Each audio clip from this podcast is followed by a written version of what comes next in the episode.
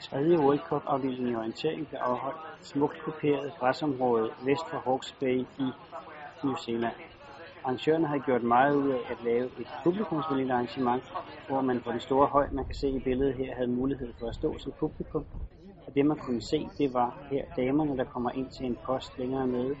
Det er først Tatiana Ryabkina fra Rusland, der passerer som fjerde løber.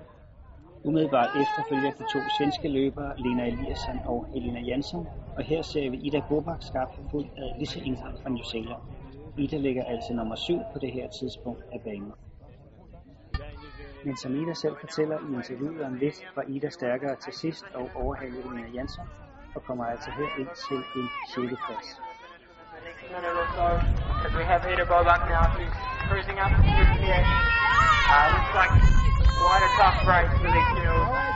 Og her er der mulighed for at nyde Idas indløb i nærbilledet, hvor den skarpsindige iagttager vil bemærke, at dette er taget i formiddagens kvalifikationsløb.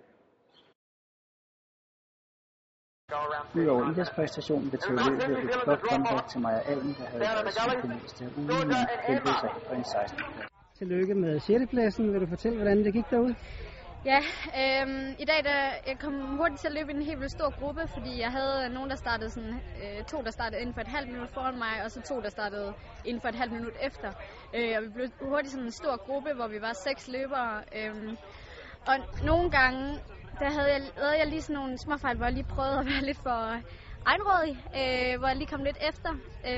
Og der var et langt stræk, hvor jeg tog noget sammen med New Zealanderen, som var lige bag for mig. Og så kom vi lidt efter, men ellers gik det godt, men jeg var bare helt smadret til sidst. Okay, hvordan er du tilfreds med 6. pladsen? Det er jeg egentlig ret godt tilfreds med. Jeg havde mål at komme top 6. Til sidst der løb jeg sammen med Helena Janssen om 6. pladsen og tænkte, ej, nu kan jeg godt tage hende. Og så kunne jeg mærke, at hun var rigtig træt, så fik jeg hende i. Så det var meget fedt. Og nu er det så slut på de 3 første World Cup-afdelinger med en 2. og en 6. og en 8. plads. Hvad skal der ske nu, Ida? Lige nu der skal jeg have et par dage, hvor jeg bare slapper af.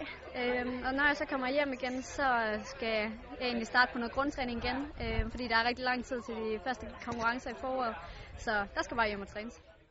Og vi slutter med et view på resultatlisten ved det sidste World Cup-løb i New Zealand i denne år.